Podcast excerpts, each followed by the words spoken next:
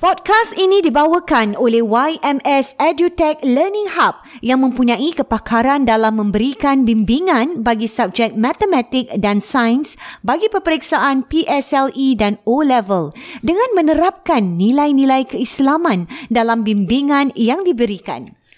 Bagi mendapatkan free trial lesson khas untuk pendengar podcast Warna-Warni Kehidupan, anda boleh melungsuri ke laman website ymsedutech.com slash register serta jangan lupa untuk meletakkan promo kod WWK bagi mendapatkan khidmat percubaan bimbingan percuma. Untuk keterangan lanjut, sila hubungi IG mereka di YMS underscore maths underscore science underscore tuition dan di Facebook YMS Edutech.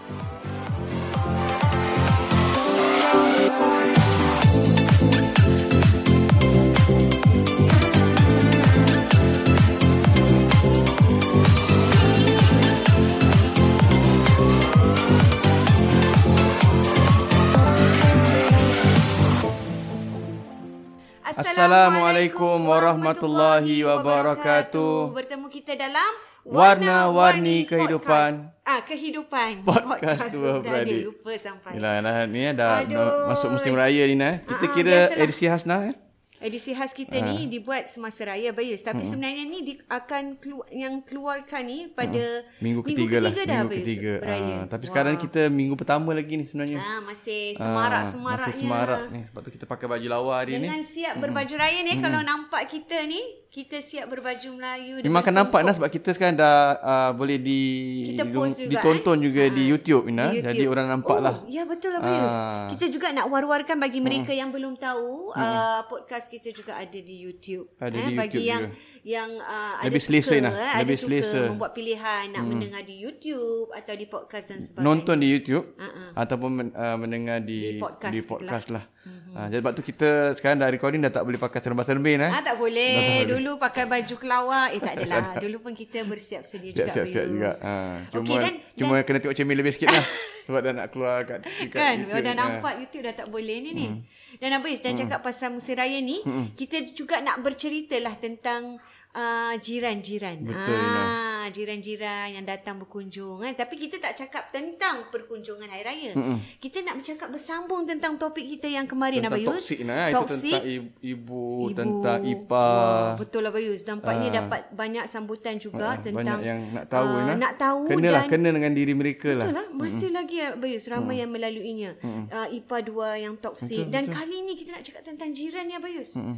Masih lagi ada Bayus kita Masih hidup lah. berjiran Ah, ni. ah. Kadang-kadang ada yang tak bernasib baik Ina dapat jiran yang yang uh, apa namanya kurang kurang serasi lah Ina. Betul. Kurang serasi eh sebagai sebagai contoh tak tahu Ina pernah mengalami dengan jiran ke apa ke? Saya alhamdulillah mm dapat jiran yang baik-baik Abayus. Mm-mm. Jiran ni sangat penting Abayus eh sebab Betul. kita nak duduk di rumah kita ni ialah bukan nak duduk sekejap eh. Ina pernah cerita dulu jiran Ina yang jaga, apa apik ke apa entah tu Ah, ah uncle. ya, itu itu di Punggol masa tu saya tinggal di Punggol.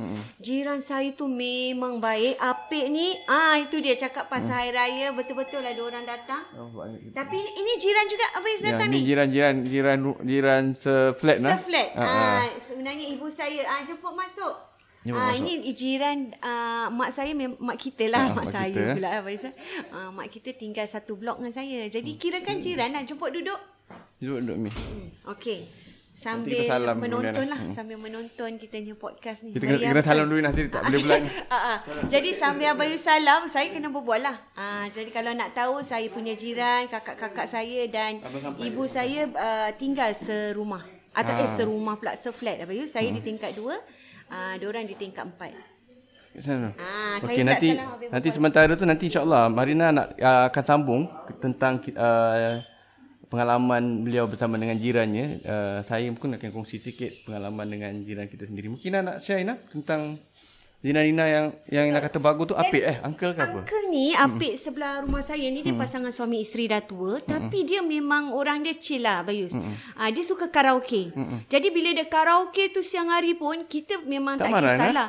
Tak kisahlah Bayus memang Dia- itu dia dah dah sporting dah. Ya, ah. itu dah dia punya rutin eh. Itulah kebahagiaan dia eh, dah tua-tua agaknya nak Tapi berkaraoke. tak macam bising ke suara sedap juga. Boleh Boleh lah. lah, kita eh. Hmm. pun tak kisahlah. Dan lepas tu Abayus kalau kita keluar dulu kita rajin keluar negeri untuk kerja dan sebagainya. Hmm. Nanti Abayus surat khabar apa kat luar tu dia yang bersihkan Abayus. Dia simpankan, dia kemaskan kalau Surat ada Hmm. khabar apa ni penting, eh. paper-paper, pamphlet yang ni semua dia dia, dia simpankan Abayus. Penting masukkan lah sebab kalau kalau kita uh, surat khabar tak masukkan, orang tahu kita tak ada kat rumah. Betul. Ah, itu yang bahaya Ah, kadang. Itulah yang saya terperanjat Hmm. tau. Bila balik uncle tu kasih eh ah, ini ini ini surat khabar saya simpan. Ah, Wah Hmm, saya cakap uncle thank you so much. Pa- Padahal kita tak pesan pun habis. Sendirinya mereka buat macam tu. Itu itu Inisiatif sendiri ya. inisiatif sendirilah. Itulah Orang saya rasa beruntung lah.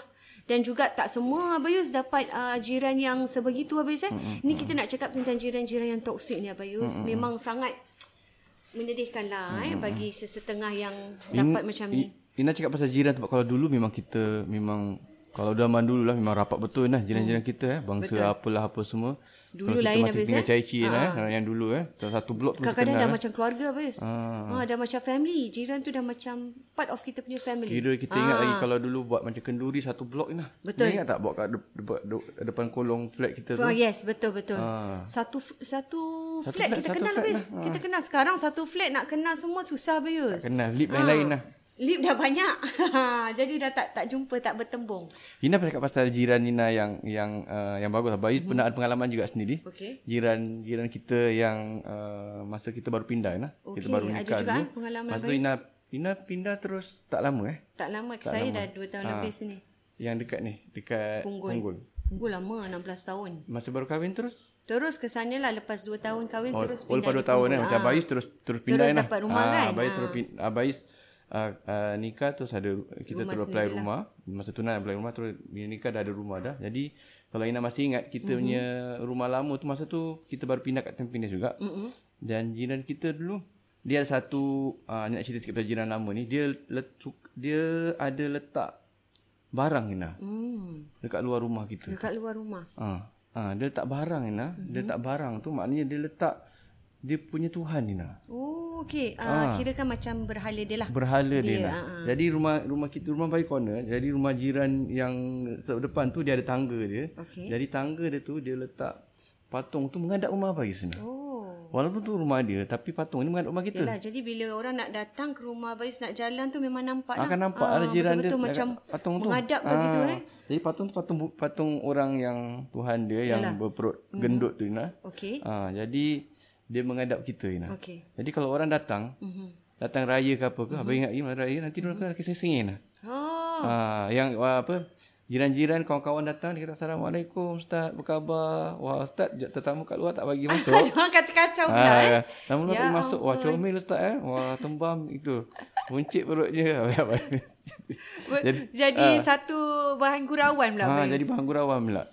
Jadi nah kita dia agak agak uh, kita tak selesa lah. Kita nak Ah. suruh dia bawa masuk dalam tu Tuhan dia. Yalah, Ah, betul. Tapi nanti Sensitif jadi lah Bayus eh. sensitif kan. Sangat sensitif. Ah, dan dia pun suka letak um, barang dia suka juga jemur barang-barang baju-baju Mhm. mm-hmm. bukan baju biasa lah baju-baju dalam mm-hmm. Ya. semua lelaki yeah. yang perempuan tak kat luar nah. Mm-hmm. Mhm. Jadi agak tak senonoh sikit lah jalan lama kita. Apa yang kita boleh buat kita doa lah. Berdoa Bayus. Ha, doa je lah apa nak buat tapi alhamdulillah Demi nak menjaga Ah, hati jiran tu tadi Bayus eh. Ha, berkat doa doa Aina tak sampai 6 bulan Aina pindah Aina. Pindah. Pindah. Masya Allah. Dia pindah dalam masa dalam masa 6 bulan. Mhm. Mm-hmm. Ha, dalam masa 6 bulan pindah Aina. Alhamdulillah. Dah, eh? Ah. Ya ampun. Dan maknanya termakbul lah doa tu Abayus. Dalam segi lain kita fikir Tuhan berikan uh, apa ni satu kelebihan di situ. Dia pindah pula Dia Abayus. pindah Aina. Alhamdulillah memang kita t- pindah rumah situ tak sampai 6 bulan. Uh, dia pun pindah rumah dan masuk pula jiran yang lebih memahami lain. Alhamdulillah Ah, dapat jiran yang Ah, jiran lebih orang baik. ah. Mhm. eh. orang Islam kita juga. Mm-hmm. Ha, lebih memahami. Jadi alhamdulillah. Aina. Alhamdulillah lah. Ah. Itu itu uh, di antara rasanya tak lama jugalah Abayus eh. Ada orang berpengalaman Mm. lama Ada Abayus orang, Nah. Ini kita, bertahun-tahun eh. Mhm. Ini kita nak cerita ni nah. Kadang-kadang orang yang macam uh, apa namanya? dapat jiran yang masalah toksik. jiran.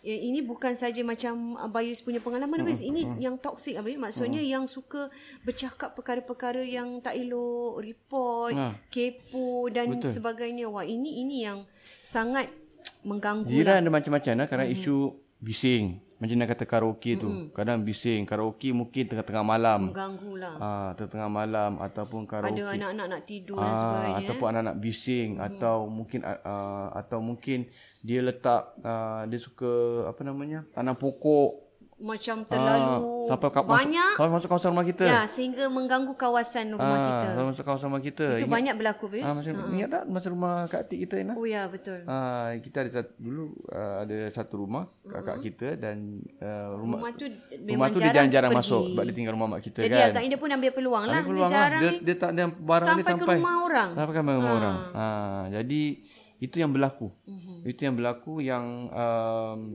perselisihan antara jiran lah. Betul. Ha, Nanti dah, dah dah tak sedap lah ber, uh, berselisih faham, dah tak berbual, dah Hmm. tak tak ber, dah bermasam muka. Itulah masalahnya. jadi ini kan kita nak cakap pasal jiran ni kadang-kadang bila uh, ada satu antara uh, perkara yang berlaku nak di samping kes-kes yang baik dapati kadang-kadang bukan saja kes-kes rumah tangga nak kadang-kadang kes persengketaan rumah tangga kerana jiran. Kerana jiran, Kerana jiran ni nak. Sebenarnya uh, pasangan tu tadi baik-baik saja. Tapi kerana uh, toksik jiran ni tadi, pasangan ni boleh jadi bergaduh Abayus. Boleh hmm. bertelingkah. Hmm. Dan macam Abayus ada cerita, mungkin hmm. Abayus boleh share juga eh, hmm. tentang ada kes benar eh, yang hmm. boleh melibatkan isu rumah tangga Abayus sampai Betul, nak nak berpisah dan ha. sebagainya. Sebab kadang-kadang jiran kita ni diorang macam tak um, ada orang nak kita rumah anak-anak bising pun Mhm. mm-hmm. jiran-jiran buat tak kisah mm-hmm. macam alah nak bi- macam tadi abang Izzah dia Mhm. mm. tak ber, uh, patung dia gitu kita pun Betul. suka tak suka kita pun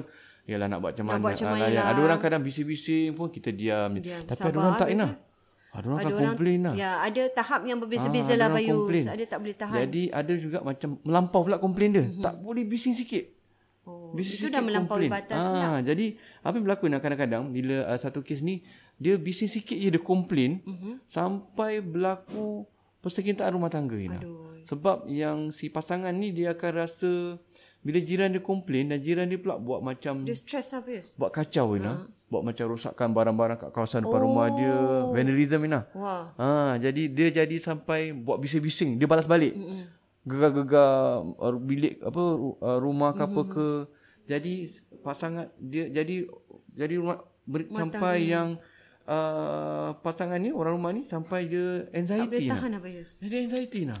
Sampai mak ni kalau jiran tu bising dia dah jadi macam tak tahu hala nak. Dia mula dengan Jadi dia panik, stres, dia Ah. panik. ah stres, kemudian anxiety lah jadi tak boleh kontrol lah. Betul, jadi panik. Jadi sampai dia ke peringkat paksa uh, pasangan dia suami dia untuk pindah rumah Ina. Aduh. Kalau tak pindah rumah nak bercerai Ina. Mhm. Sampai pasal situ sekali. pasal saya rasa di sini istrinya yang menanggungnya Bayus. Ah, mungkin, mungkin, ya, Ah. suaminya betul, balik dah petang dah mungkin dah tak tak ada kekacauan sebegitu. Jadi istrinya ni yang tak boleh tahan ni, Ah. yang sehari-harian akan melalui benda ni. Ha, betul. Ina cakap tu betul sangat sebab memang kadang Mhm. uh, macam macam kita pernah bincang pasal anxiety nah. Dia kadang ada pasangan tak faham. Betul. Dia anggap macam alah gini relax lah kan. Betul. Dia Ah, ingatkan sabar perkara sikit. kecil je tak ada Ah, apa-apa. dia ingat kecil. Ah, ni nak kena dengar kita Ah, punya topik under topik mental uh, tentang mental illness, eh? mental health eh. Mental health, di eh? mana uh, Tentang anxiety. anxiety. yang tak faham, pasangan yang tak, Tahu faham. family yang tapi tak faham. Betul. Jadi apa yang berlaku ialah semakin memburuk keadaan sebab suami memandang remeh, Remeh, betul. Hmm. anxiety pasangan dia. Sebab macam dia kata pasangan dia yang menanggung. Betul. Jadi dia kata alah tak apalah alah ini pun nak pindah rumah macam Alah Ah. apalah ha. sangat lebih pusing tahanlah sikit padahal Betul. dia tak tahu eh macam mana keadaan tu Ah. sehingga ha. mengganggu uh, jiwa dia. sebenarnya dia sampai sampai, sampai mm-hmm. isteri sampai ke langkah yang ekstrim sampai nak pindah rumah sampai nak bercerai mm-hmm. Mhm. kalau laki dia tak pindah rumah. Mm-hmm. Dan ini tapi macam nak kata antaranya sebab dan abai pula nampak sebenarnya benda ni boleh diredakan okay. kalau suaminya menunjukkan keprihatinan Keprihatinan betul itu itu empati perkataan. kepada uh-huh. apa yang dirasakan oleh Betul. betul. suami At least- isteri dia. At least belum buat apa-apa tu tunjukkan rasa ha. prihatin, tunjukkan rasa kesian eh. Ah. At least lah kan Abayus. Betul. Walaupun dia dia nak take action tu mungkin hmm. belum lagi, at least itu yang Ah. pertama dia harus tunjukkan. Jadi betul lah, abang cakap itu abang cakap dengan suami dia. Suami mm-hmm. dia cakap, dalam hal ini suami uh, isi rasa suami tak buat sesuatu. Hmm. itu yang buat dia sebenarnya- lagi marah tu. Hmm. Ah, Walaupun suami memang buat sesuatu. Mm-hmm. To be fair to suami dia tapi isteri dia tak rasa macam tu. Betul. Isteri rasa macam suami dia tak kisah Mm. Buat sangat. tak tahulah. Mm-hmm. Ha, buat tak tahu sangat. Suami dia tak buat sesuatu, tak buat langkah apa-apa. Ha, jadi tak bertindak apa-apa. Jadi Itu yang buat isteri dia sampai nak pindah rumah, sampai, Sampai nak nak bercerai bercerai, dan Ha, ataupun suami dia macam uh, macam meremehkan apa yang dia rasa. Okey. Dia Eh. punya panik dia tu, suami macam Hmm. meremehkan. Jadi Ni kita kata eh, benda Ah. tu namp- sebenarnya berat, tapi dinampakkannya ringan tak ada Hmm. kecil. apa-apa. Ha, sebenarnya kita kena nampak berat. Jadi apa kata langkah pertama, Mm-hmm. suami kena acknowledge apa yang isteri rasa. Itu yang pertama biasa. Hmm. Ah, anda kena dia, dia kena empathy nah Mhm. dengan apa yang pasangan dia rasa. Lalui. Betul. Ah, apa yang dilalui dan ini sekurang-kurangnya akan meredakan Rasa anxiety tu tadi at least Ah. dia betul. Ah. tahu laki dia ambil berat sikit. jadi abang cakap kan sebenarnya awak rasa gini kan gini kan gini kan dia mm. dia angguk-angguk Oh. bila kita tunjuk faham kita tunjuk dia faham Mm. awak nak suami awak begini kan jadi itu yang gagal suami dia berikan lah Mm-hmm. jadi ke, macam assurance macam uh, keprihatinan Mm-hmm. itu yang boleh dapat melembutkan Melembutkan. ah supaya dapat lembutkan isteri dia dapat pujuk isteri Hmm. dia dan sebab apa yang berlaku ialah dia bukan pujuk Mhm. dia terus marah apa ni macam nak pin- pindah rumah bukan Mhm. memanglah pindah rumah tu bukan jalan penyelesaian nak bercerai bukan jalan penyelesaian tapi dia gagal memahami kenapa isteri dia sampai ke tahap Mhm. Sampai macam ke tu tahap macam sebab kita tak ambil kisah apa yang dia rasa Kita sekurang-kurangnya cuba meletakkan diri kita dalam keadaan Hmm. itu. Betul, empathy lah. Ah, itu Ah, empathy. letakkan diri kita dalam keadaan Meletakkan dirinya. keadaan itu dalam diri kita baru kita boleh faham. itu langkah pertama Ina Okey. itu langkah pertama untuk dia nak Meredakan sedikit. Hmm. meredakan sedikit. Abai tak dia tak abai tak rasa dia akan sam- dia akan tak sampai ke peringkat Hmm, bercerai ataupun nak pindah rumah tu kalau suami dia buat macam Buat tu. macam tu, betul. Ah, itu langkah pertama Betul. Ina. Buat langkah pertama tu dah buat je at least safe sikit Abis. Ha. baru masuk ke yang kedua ni Ah, Abis. baru dia akan rasa macam okey suami dia bersama-sama dengan dia. Ha. Suami Okey. dia together dengan dia. Ya, betul. Tapi tu tak. Okay, masa Okey, betul. Hmm. sekarang tidak. Nombor satu, nombor dua ialah dia uh, suami dia pun sebenarnya langkah proaktif juga Ina, report polis semua. Hmm. Okey. Ha, Hmm. dah report polis tapi so, polis tak ada evidence, tak ada tak ada bukti. Ya, dan dan uh, jadi suami dia pun dah beli dah Ina CCTV. CCTV, Ah dah okey. beli. Maknanya suami dia pun Buat main something peranan, lah, buat ha. something. Tapi tak cukup. Tak cukup. Sebab dia tak meredakan perasaan isteri dia tu. Hmm, jadi yang nombor satu tu yang paling Ah, penting nombor dulu. Ha. Ah, satu tu penting. Jadi nombor dua ni ba- dia dah beli tapi dia tak tak tak ada nombor satu tu. Okay. So suami dia buat sesuatu sebenarnya. Okay. Tapi isteri rasa tidak cukup. Tak cukup. Tak cukup. Jadi kita pada pertemuan tu Abais mem, um, apa namanya Nah, inilah. Ah memberikan jaminan Mhm. lah kepada ni buat perkahwinan ni pasangan yang abai jumpa ni uh-huh. muka orang Islam tau dua-duanya. Hmm, ah dia dapat khidmat abai. Jadi dia men- dia uh, abai kita dia bagi jaminan abai kata satu sebab polis dah report polis. Mhm. Uh-huh. Polis pun dah bagi tahu uh, ada apa namanya uh-huh. boleh buat uh, Mhm. laporan. uh, polis kata perlukan bukti. Mhm. Mm-hmm. Jadi bila kata polis bel- perlukan bukti, maka suami pun dah beli CCTV, tu. untuk lah. bila ah untuk siasatan. Jadi bila dah beli CCTV tu, dan CCTV tu tak boleh pasang kat luar sebab Mhm. mm-hmm. orang ni sampai kerosakkan barang-barang luar tu. Yalah, tadi tak boleh nampak Tak, lah. tak boleh nampak CCTV tu untuk pintu rumah pintu je. je, ah. Jadi suami, dia rasa tak cukup. Macam mana nak tangkap?